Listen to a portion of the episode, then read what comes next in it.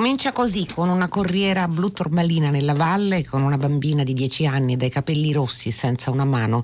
che è nella valle, che si dirige verso un uomo somaro che fu un tempo al seguito di Annibale e aspetta proprio lei, la bambina libera, da 950 anni. È un territorio visionario quello in cui ci conduce il libro del giorno di Fahrenheit, che si chiama L'ora del mondo, esce per Hacca, lo ha scritto Matteo Meschiari, che è nei nostri studi di Palermo. Buon pomeriggio. Buon pomeriggio. Allora, quella che lei racconta è un viaggio, una quest, a dire il vero, una missione, così come si compivano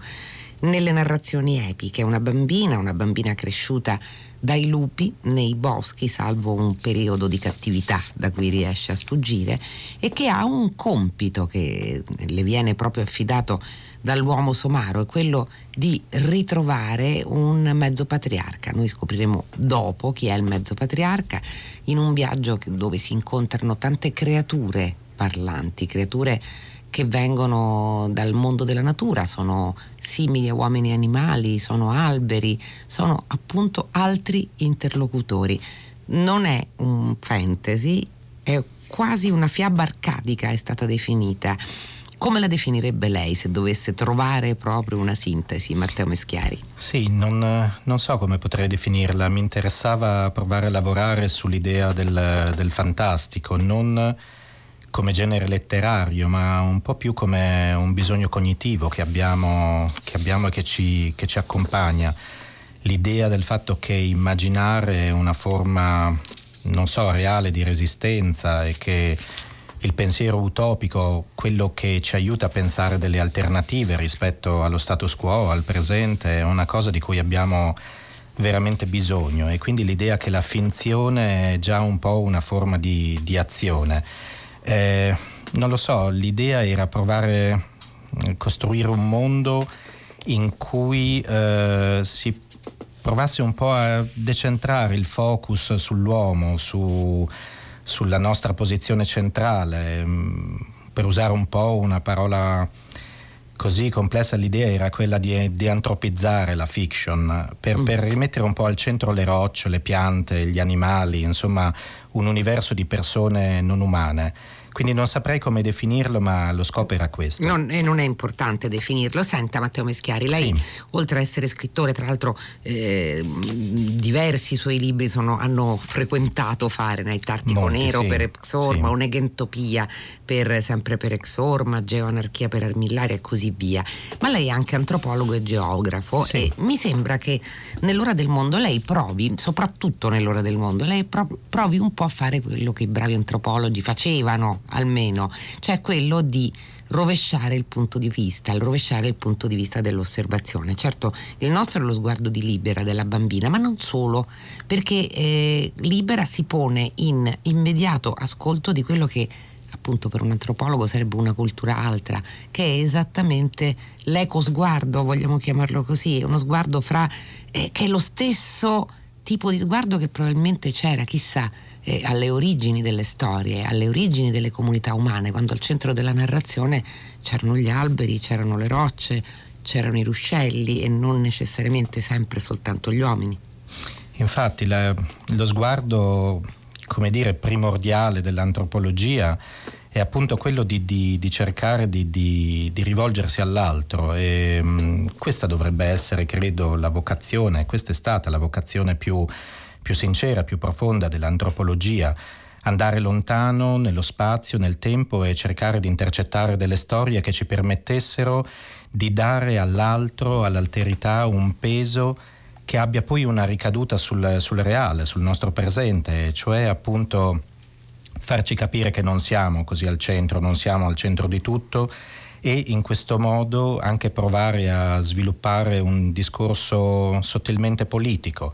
Non siamo al centro, ci sono altre culture, altri mondi, altre possibilità, e questo potrebbe essere utile soprattutto oggi per tentare di dare una svolta a quello che è il monopensiero. Allora, Libera nel suo viaggio incontra molte creature, alcune pericolose come la lince, incontra invece creature più benevole come l'uomo salamandra, l'uomo luccio, l'uomo ramarro. Si incamminerà per una Modena che non esiste, e libera in molte cose. C'è un momento in cui lei la definisce, tra l'altro evocando Calvino, perché quando incontrerà, e non diremo né dove né chi è davvero il mezzo patriarca, ci sarà un momento in cui il mezzo patriarca rievocherà la data della resistenza, 25 aprile 1945, della liberazione, e si rivolgerà a lei con le bellissime parole della canzone di Calvino Liberovici, "Ragazza color dell'aurora". Chi è Libera? Libera è una bambina che è nata senza una mano, e per me era importante questa cosa, perché non era semplicemente lo stigma che l'ha fatta diventare una fanciulla selvaggia, di quelle che venivano abbandonate nei boschi, ma è un'immagine dell'anarchia, perché insomma Libera senza una mano non può applaudire, non è il pensiero binario, il pensiero dicotomico, la dialettica, quella del bianco e del nero, del noi e del loro. E quindi è un personaggio che agisce, è una bambina reale, ma nello stesso tempo è una metafora del pensiero di cui abbiamo, secondo me, più bisogno oggi, cioè un pensiero che non deve rimanere ingabbiato nella trappola dicotomica, nella mancanza di sfumature quando dobbiamo pensare alla complessità. Lei lascia una voluta, giusta ambiguità, Matteo Meschiari, sulla natura di Libera, perché in certi momenti sembra reale, in certi altri non lo sembra. Noi sappiamo che non invecchia e che questo viaggio potrebbe durare moltissimo, però c'è un punto, siamo addirittura verso l'inizio del libro, c'è un capitolo che lei chiama "Dispiegazioni tecniche", e dove c'è un io narrante che va a trovare Libera, ma una Libera cresciuta, supponiamo noi, e mentre è ricoverata al centro psichiatrico di Gaiato, e il narratore dice: ero andato a trovarla perché il Basaglia mi aveva parlato di lei e desideravo conoscerla, e trascrive per l'appunto le parole di Libera, che poi viene fatta scappare evidentemente. Quindi sembra esistere, non esistere, esistere in un doppio territorio, perché in fondo questo romanzo si svolge in un doppio territorio. Sì, c'è l'Appennino, c'è questa specie di doppio paesaggio, di doppia geografia. Da un lato c'è l'Appennino, quello delle terre soprane, dall'altro lato ci sono le pianure. Ma anche qui, proprio come dicevo prima, non bisogna costruire delle dicotomie. E Libera è il principio dinamizzante, una specie di grande volo sciamanico tra questi due mondi che ci appartengono, quello dei luoghi salvi, protetti, quelli dove noi, ai quali vogliamo affidare il meglio di tutto, e poi quello della degenerazione, quello della sconfitta quotidiana. Libera è un personaggio di questo tipo, e per costruirla avevo pensato che la cosa più importante da fare era quella di metterla in una specie di zona franca, dove da un punto di vista spaziale, temporale, era tutto confuso, e quindi provare un po' a smontare l'idea di tempo e l'idea di spazio, per cui chi parla di lei, che poi un po' sono io, e mi sto trasportando in un'epoca in cui non ho vissuto, in cui ero bambino quando c'era Basaglia, era un altro modo per moltiplicare la temporalità di questo personaggio e in un qualche modo annullarla, per dire che in realtà Libera è un personaggio che va oltre il tempo, è un personaggio che va, diciamo, al di là del tempo, oltre la fine dei tempi. Sì, e c'è l'Appennino, che è un luogo doppio, oltretutto, per definizione lo è realmente, cioè lei parla dell'Appennino tosco-emiliano, ma insomma tutto l'Appennino in fondo è tuttora un luogo che è insieme di visione e di realtà. E c'è Modena anche, però anche non è la Modena che noi possiamo immaginare, credo, quella che vediamo, forse è quella del sogno. Sì, volevo costruire l'anti-Appennino parlando di Modena, per cui insisto su quest'idea dell'uscire dalle dicotomie, e poi io continuo però a costruirle, perché comunque esistono, comunque è un modo di pensare che deriva dalla nostra stessa simmetria del corpo, la destra, la sinistra, al di là del discorso politico proprio. L'Appennino però mi piace perché è un luogo, possiamo definirlo quasi una specie di figlio di un dio minore rispetto alle Alpi, rispetto alla magniloquenza delle Alpi. È una letteratura che ha avuto i suoi autori, l'Appennino, e soprattutto oggi in cui le Alpi, lo sappiamo, affascinano gli scrittori. C'è un discorso di letteratura contemporanea legato alle Alpi, ecco, a me piaceva l'idea di provare a fare un altro discorso a partire da una nicchia ecologica decentrata, un Appennino appunto marginale da cui riscrivere, se possibile, anche il discorso su ciò che è questa idea, questa opposizione tra ozium e negozium, cioè il fatto della vita comune Modena, la vita del lavoro, la vita delle persone indaffarate, e dall'altro lato una specie di luogo salvo in cui si sta bene. Ecco, è così, ma mi piaceva l'idea di renderlo più complesso, più ambiguo. Senta, Matteo Meschiari, questo è un romanzo di doppie, ma non è un romanzo di dicotomie, perché se una cosa colpisce, lei riprende teoricamente quelli che sono gli stilemi del racconto fantastico, se vogliamo della favola. Ecco, c'è il bene, c'è il male, ci sono i caduti e ci sono coloro che sopravvivono e che sono gli eroi, ci sono gli ignoranti e ci sono i sapienti, ci sono i colpevoli e ci sono gli innocenti, ma nulla è opposto fino in fondo all'altro, mi sembra. È il discorso che facevamo all'inizio, questa idea del fantastico che non è un genere letterario, ma è in realtà una specie di occhiale per guardare il mondo. Io vengo da letture vecchie e sempre presenti in me, legate a un certo tipo di fiction, si evocava la fantasy, e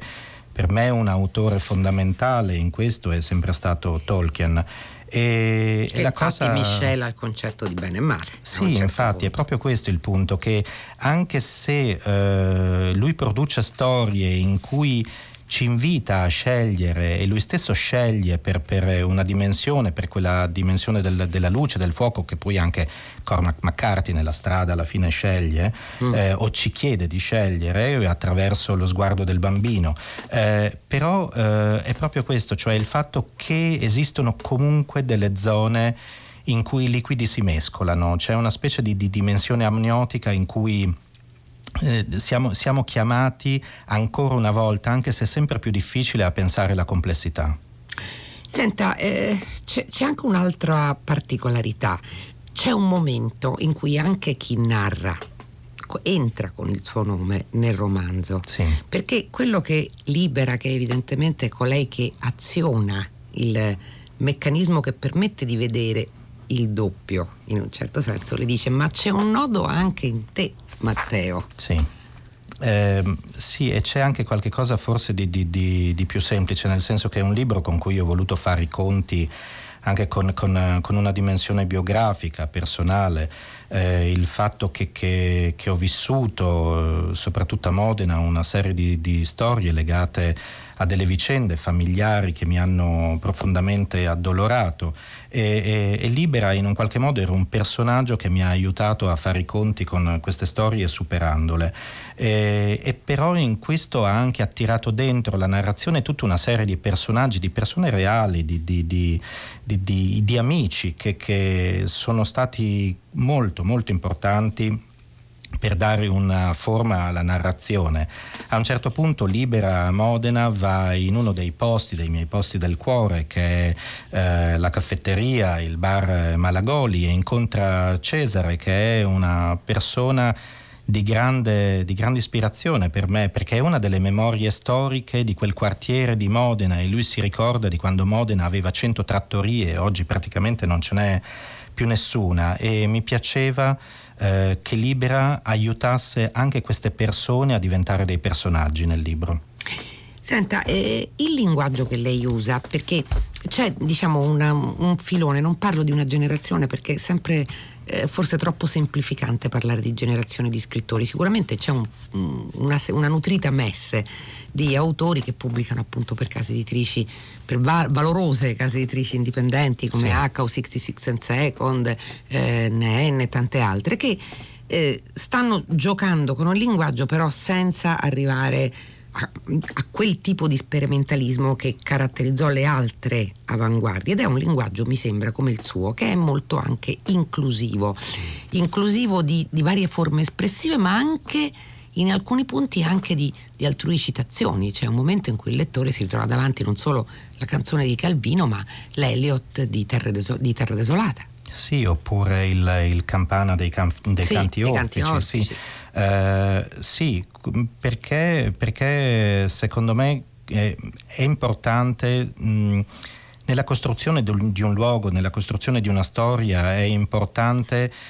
costruire quella che alcuni hanno definito la polifonia del romanzo e che viene in molti casi costruita attraverso dei personaggi e quindi un insieme di voci diverse. A me però piaceva far entrare direttamente queste voci non come delle citazioni, ma come delle possibilità narrative, per dire, ecco, l'Appennino include anche questa possibilità di lettura. Delle volte sono come dei reagenti chimici.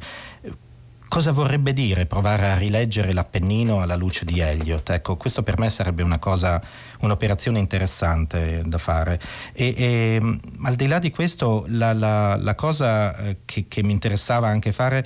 era, per esempio, i titoli del romanzo sono presi dai canti dell'Inferno di Dante, sì, perché non è un gioco letterario, non era un gioco colto, ma perché volevo anche attraverso questo far capire che il libro è un po' una specie di libro delle anime, come era la Commedia di Dante, cioè un racconto che ha a che fare con l'aldilà, che ha a che fare con l'Apocalisse, con la fine dei tempi. Quindi l'idea della citazione non è citazionismo, ma è proprio quello che si fa quando ci si prova, cioè dialogare con una letteratura che ha la capacità di funzionare come una cassa di risonanza per quello che uno vuole dire dal proprio piccolo punto di vista. C'è un'altra cosa, l'ultima che le chiedo, ecco, è una letteratura comunque che ha comunque un'ambizione non soltanto stilistica, non soltanto inerente al libro e basta, è una letteratura che ha uno slancio utopistico, mi sembra, sì, che è quello di, a un certo punto viene detto, il salvataggio del mondo, o quantomeno il rallentamento non tanto della locomotiva di cui parlavamo ieri a proposito di Camilleri, ma della catastrofe. Sì. L'ora del mondo, il titolo del libro, vuole appunto alludere all'idea che a un certo punto arriverà l'ultima ora del mondo, ed è un discorso che ci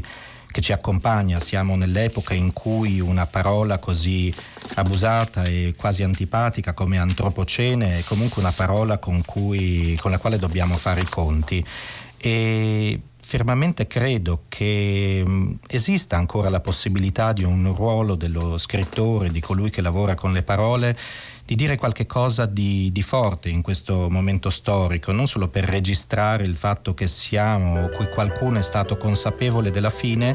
ma forse arrivare a dire che si può fare qualcosa di più, cioè narrare storie può essere una forma di azione per rallentare, addirittura forse per rovesciare la catastrofe che ci attende. Matteo Meschiari, L'ora del mondo, Hacca Edizioni, libro del giorno di Fahrenheit. Grazie per essere stato con noi. Grazie mille. Fahrenheit si chiude con i saluti della redazione: Benedetta Annibali, Giosuè Calaciura, Michele Demieri, Clementina Palladini, Daniela Pirastu, Laura Zanacchi, Luigi Iavarone in regia, Susanna Tartaro che cura il programma, Giovanna Inzardi alla console. La linea va a Paola De Angelis e per 6 gradi Fahrenheit torna domani alle 15 su Radio 3. Potete scriverci intanto a fare@rai.it. Fino a quel momento, come sempre, felice serata a tutti voi da Loredana Lipperini.